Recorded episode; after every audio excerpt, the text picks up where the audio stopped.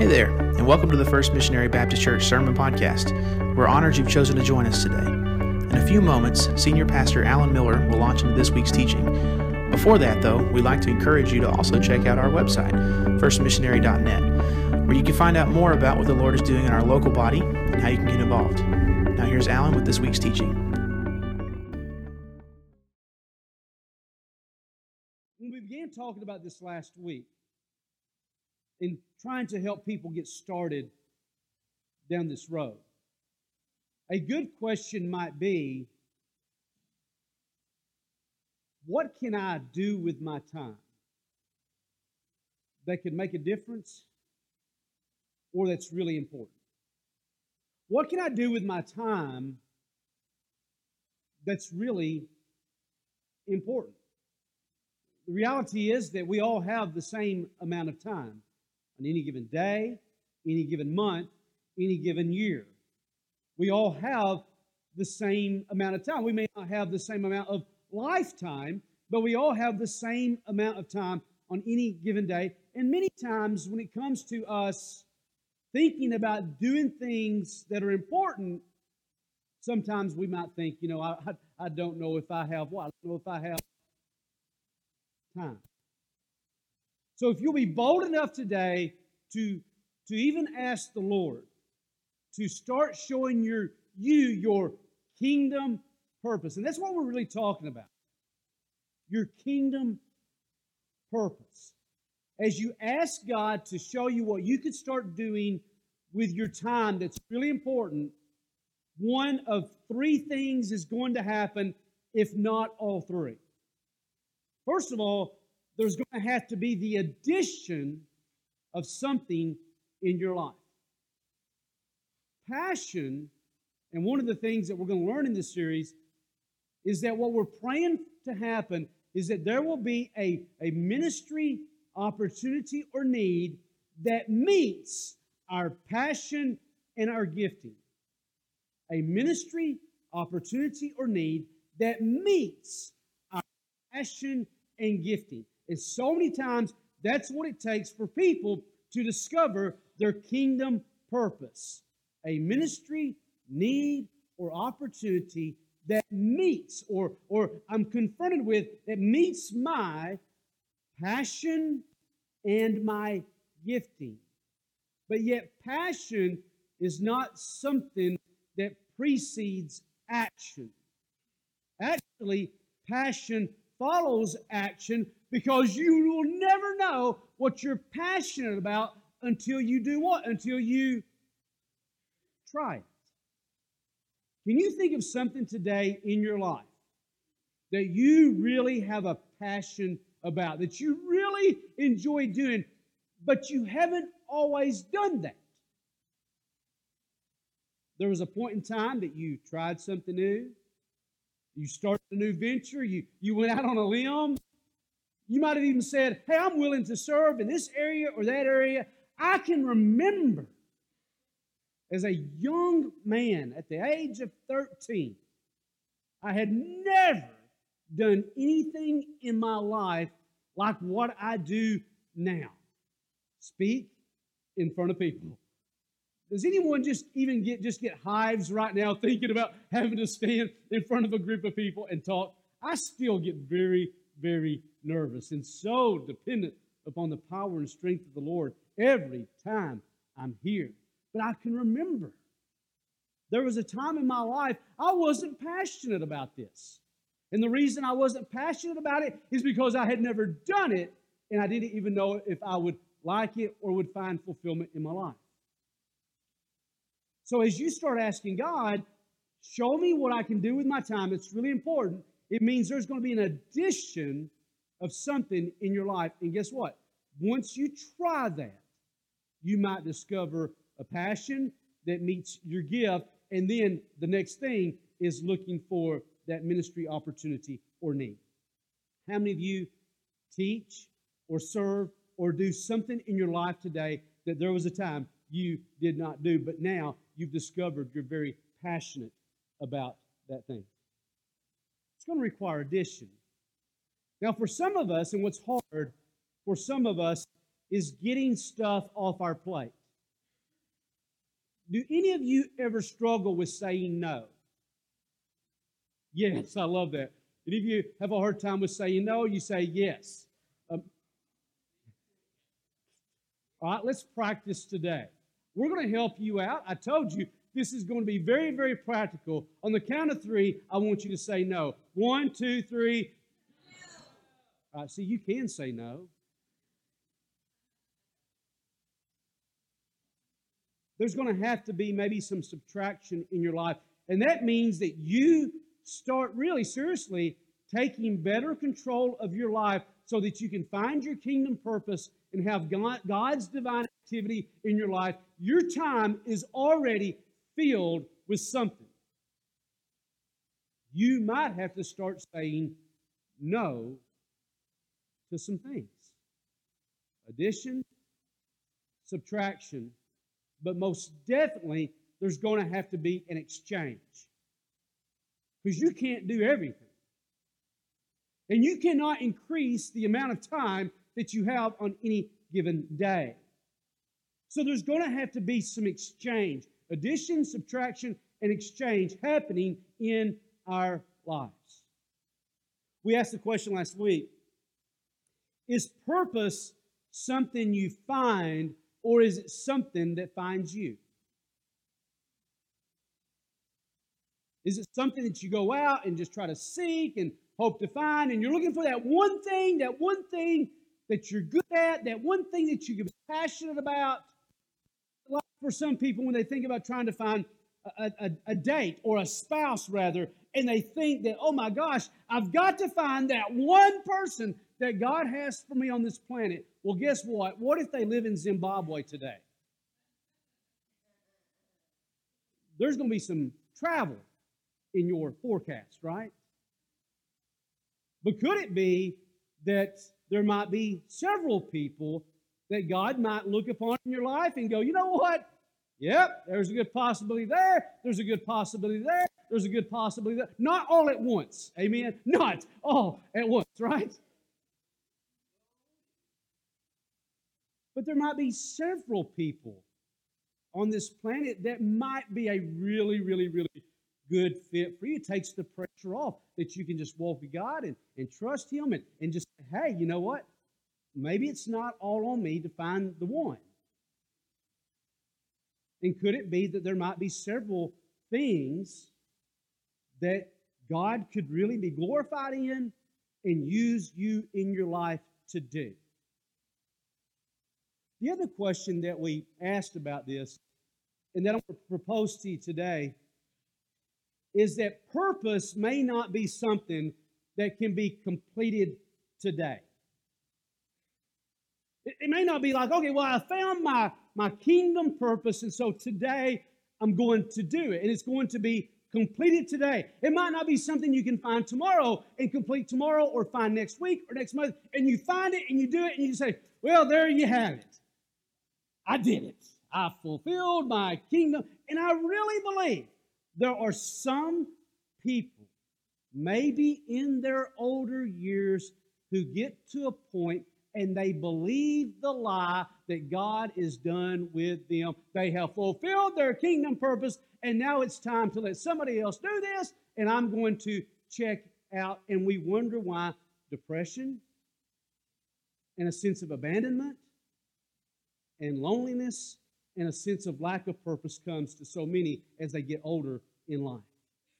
Could it be that your purpose is not something that you just discover today, you fulfill tomorrow, but could it be that even right now in your life, as you seek to try to trust God in your life, your purpose is something that you're growing into?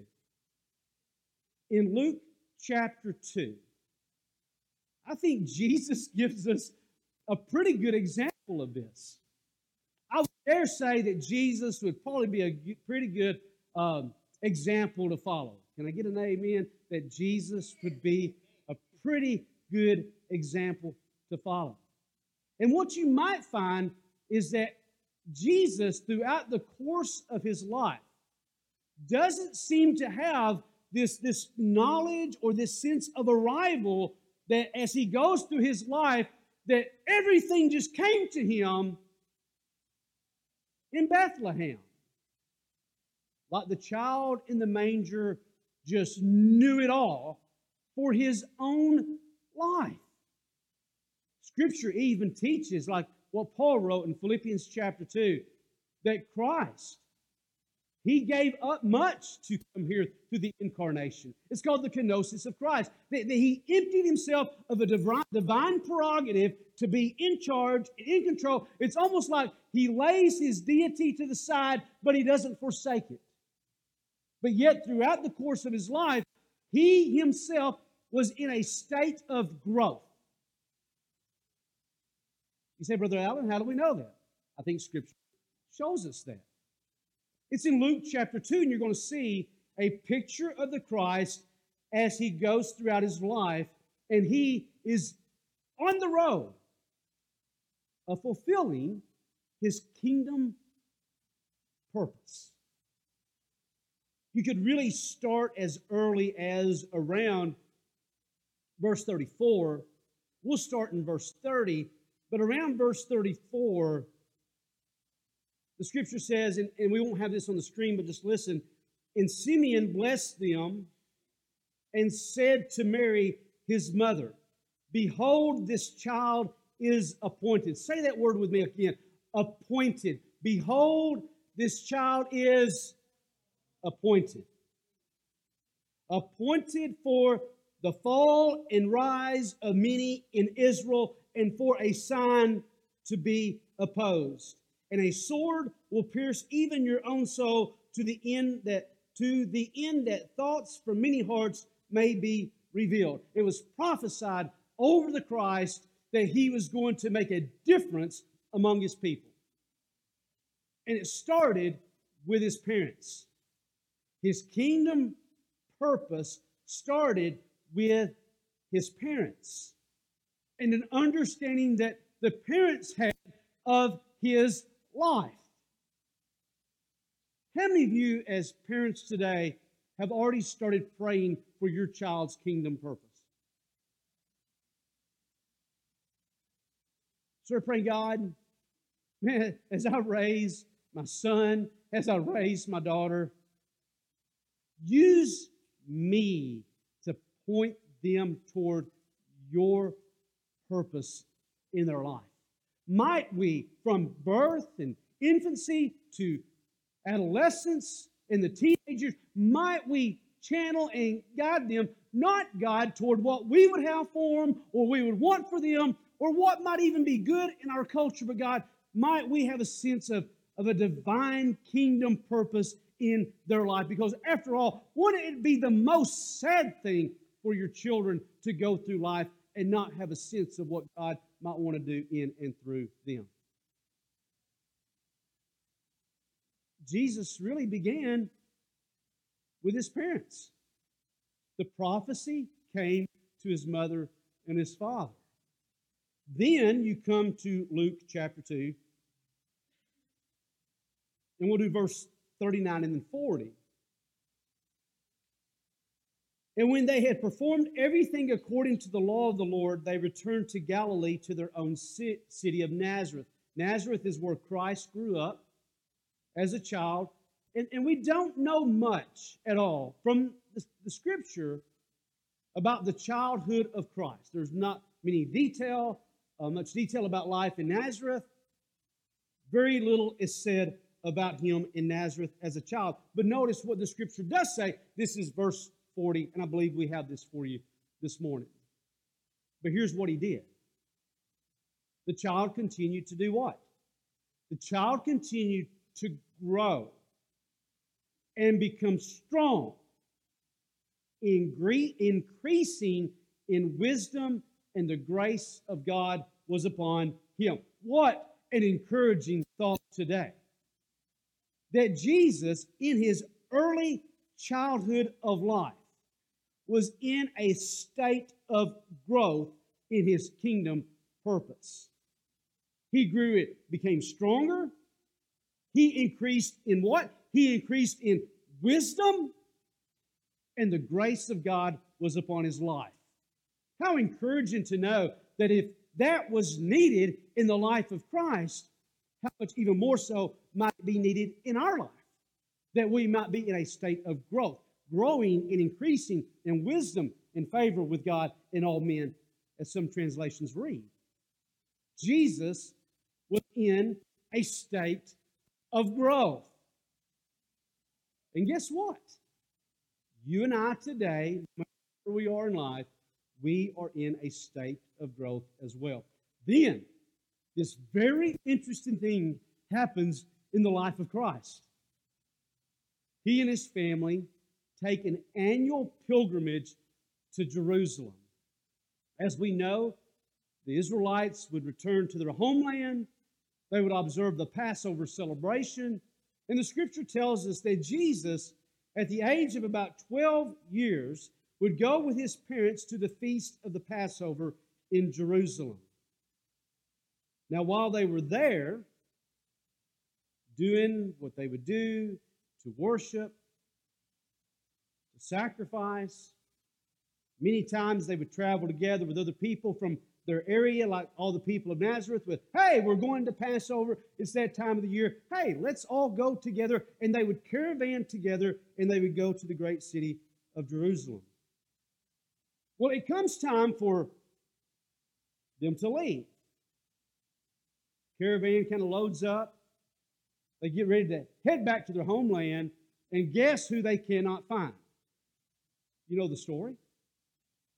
They can't find Jesus. And you're thinking, well, if Jesus as a 12 year old got lost, there's hope for mine, right? And they can't find Jesus. They're looking for him. Verse 46 tells us that they had even gone as far to leave Jerusalem and start looking around and they're like, hey, I can't, we can't find Jesus. So they go back to Jerusalem to try to find him. Too bad they were like at a mall and they had an intercom system and they could just call out and say, Well, Jesus, would you please come to the front? I'll never forget when I was a kid, I used to love and play hide and go seek uh, from my mom when she'd go uh, clothes shopping. Um, I would get in those racks that were uh, circular. Y'all, does this bring back memories to any of y'all? And I would get inside of those racks that were round, you know. I'd get inside the middle of them and I'd get in there and hide. And I'd, I'd tell Mama every time she want to go clothes shopping, said, Mama, I, I, get a headache. I go in there and I, I get rid of my headache. I mean, I'd make up all kinds of stuff, right? One day, I decided to literally hide in Kmart. And I am, I am MIA. I mean, I have run to the other side of the store. Uh, I was only 16 at this time. No, I'm just kidding. I was about seven or eight. And I'm hiding and I'm thinking, this is really awesome. Until this lady comes over the intercom system. Would Alan Miller please come to the front of the store now? You know, and oh my gosh, I mean, this is like being summoned by, by God Himself, right? You know, the God of Kmart is calling me, you know. And so here I go to the front, and, and mom was there, and she gave me a lollipop and said, Good boy. Okay, so anyway. So you can imagine the panic, right? Of Jesus' parents looking for him in Jerusalem. The scripture tells us that for three days he is MIA. Verse 46 And it came about after three days, they found him in the temple, sitting in the midst of the teachers, both listening to them and asking them questions. And all who heard him were amazed at his understanding and his answers. How old is he? He's about 12. Who had been grooming him throughout the course of his life for his kingdom purpose? His parents. So at the age of 12, this should not surprise us that he has a sense in his life about what he's about. Because his parents had guided him in that throughout his life. And he grew in that. And there he is in the temple. There they're amazed at his understanding, his answers, his questions. In verse 48, the scripture says, when they saw him, and you may not have this on the screen, but just listen. When they saw him, they were astonished, and his mother said to him, Son, why have you treated us this way? Behold, your father and I have been anxiously looking for you. And he said to them, in verse 49, Why is it that you were looking for me? Did you not know that I had to be in my Father's house? What's really interesting about this statement of Jesus is it seems like he's surprised that they were surprised. It's almost like, okay, y'all kind of known for a long time now that God has a plan for my life. Should it surprise you at this point in time that while I'm in Jerusalem once a year, perhaps, and I have this opportunity to grow and to learn and to ask questions. Why? Because he's growing into his purpose. Now, some might say he might not have been very sensitive to his parents out looking to, for him for three days. You can debate that but it seems to surprise him that they were surprised. But this statement that he says is really interesting because if you're looking in your study Bible this morning, it's in that verse where he says, Did you not know, or did you not know that I had to be in my Father's house? If you look in your study Bibles today, the word house is, trans, is, is italicized. In many of your study Bibles, it's italicized which means this, which means that the editors added that word for clarity and understanding. That the word in the actual Greek or the statement that Jesus makes is somewhat vague to specifics. Because in the literal translation of what Jesus says, this is what it says. Did you not know that, that I had to be in the things that are my Father's. Did you not know that I had to be in the things that are my Father's? It reads so much more fluent just to say, in my father's house or in my father's things. But the essence of what Jesus is saying is it's not so much that I had to be here in the temple at this point in time, but the issue is that whatever the things are of my father's, those are the things that interest me. And could it be that as we seek to discover to grow in our kingdom purpose. That we realize that as it started with Jesus at his birth, it starts with us at our new birth. That when you are born again as a believer in Jesus and you receive his spirit into your life, that as being a new creation in Christ, you at that point in time are destined to fulfill your kingdom purpose. And as you go about your life and you're thinking, you're thinking, what can I do with my time that's really important? You ask the question, where is God moving and working? One of the, the great studies years ago, I think it's been revised. I have a friend who's leading a couple of young men through this study, and listen to this. Two young men in their early 20s they're searching to know the heart of God. He's been taking time with them on Sunday afternoons, walking them through Henry Blackaby's book, Experiencing God.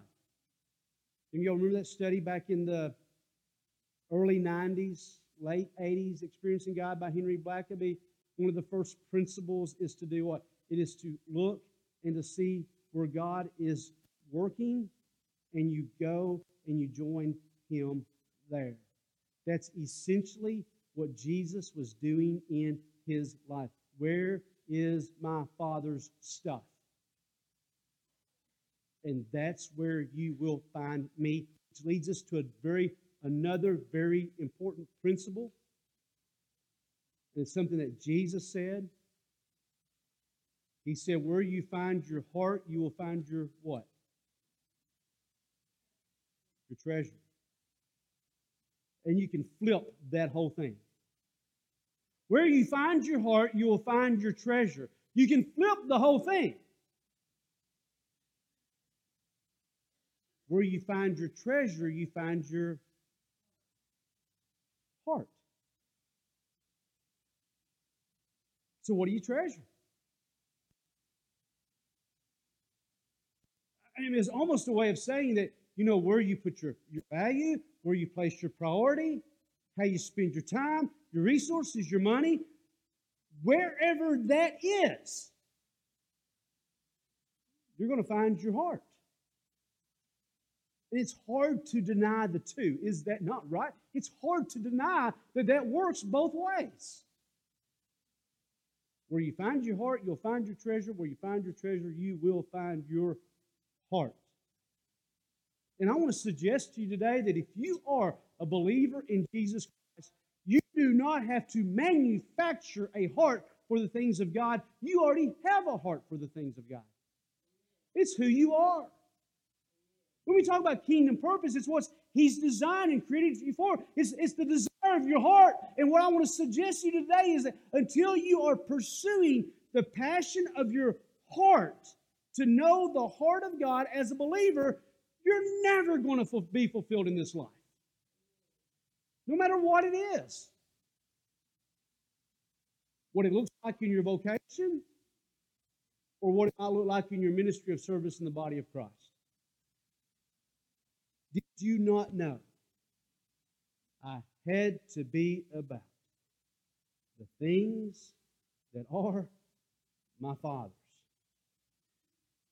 Now, the scripture says in verse 50, and you may not have this, they did not understand the statement which he had made to them, and he went down with them and came to Nazareth, almost like, okay, Jesus, my parents have, they don't really understand, they haven't really figured this. I'm going to go with them to Nazareth. He continued in subjection to them, as all good boys would do. Can I get an amen? He continued in subjection to them, and his mother treasured all these things in her heart. And then I want you to see verse 52. Because this is one of the very last statements in Scripture that you have about Jesus as a young man. Because the next thing that you have in Luke's gospel, in the other gospels, is the next thing you have is his emergence as a 30, approximate 30 year old man who's getting baptized by John the Baptist, and he's going to begin his public ministry. So, this is the last statement that we have about him at the age of 12, and there's a lot we don't know from 12 to about 30. But there is certain one thing we know for certain. It's in verse 52. And Jesus kept. He kept, he kept, he kept. He kept increasing in wisdom, in stature, and in favor with God and men. In a perpetual state of growth, growing into his purpose. So, what about you? Could it be that today maybe you you've been stressing a little bit about, hey, what am I supposed to do and what is my purpose and and as important as it is to, to come to a place of fulfillment in your life and to feel like God, God is using my life. But could it be that what God has been doing in your life through the things that have been good that you've gone through, the things that you've been challenged with that you've gone through. And I would say this too, as we begin to wrap up here, I would say this too. Probably the times of the greatest discovery of my life in regards to what God was doing was not during those times that my life looked really, really great or good. But so many times, the greatest revelations that God made of, to me in my life of what He was doing in my life was during those times that life really stunk. It was through the adversity, it was through the trials, it was through the, the difficulties, it was through the pain that He forged in me a sense of what He was doing in my life. So many times when we go through hard times, and maybe you're going through a hard time in your family today. Um, I mean, is there anybody here who's just really thinking, you know, I don't know if I can handle any more on my plate? Anyone? I just, I mean, I'm just being honest. I don't know if I can really take another setback, another challenge, or another difficulty. Is there anybody here who I'll, I'm raising your hand for you. I'll raise it for you. Don't be discouraged. This might be through this pain and this challenge how He's growing you the most for what He will reveal to you in time. This growth process is so awesome. This is so awesome. This growth process in the life of Christ would take him to a garden called Gethsemane. And in that garden of Gethsemane, he was confronted with the most painful choice of his life. Scripture says that he was under such duress and stress that he sweat drops of blood. But I want you to know that through all that he had been through in his life, this growing into purpose, this growth process, increasing in strength, in favor, and grace with God and men, what that did in his life led him to a garden where in that garden there was no force of hell that was going to move him from his purpose. Are you kidding me?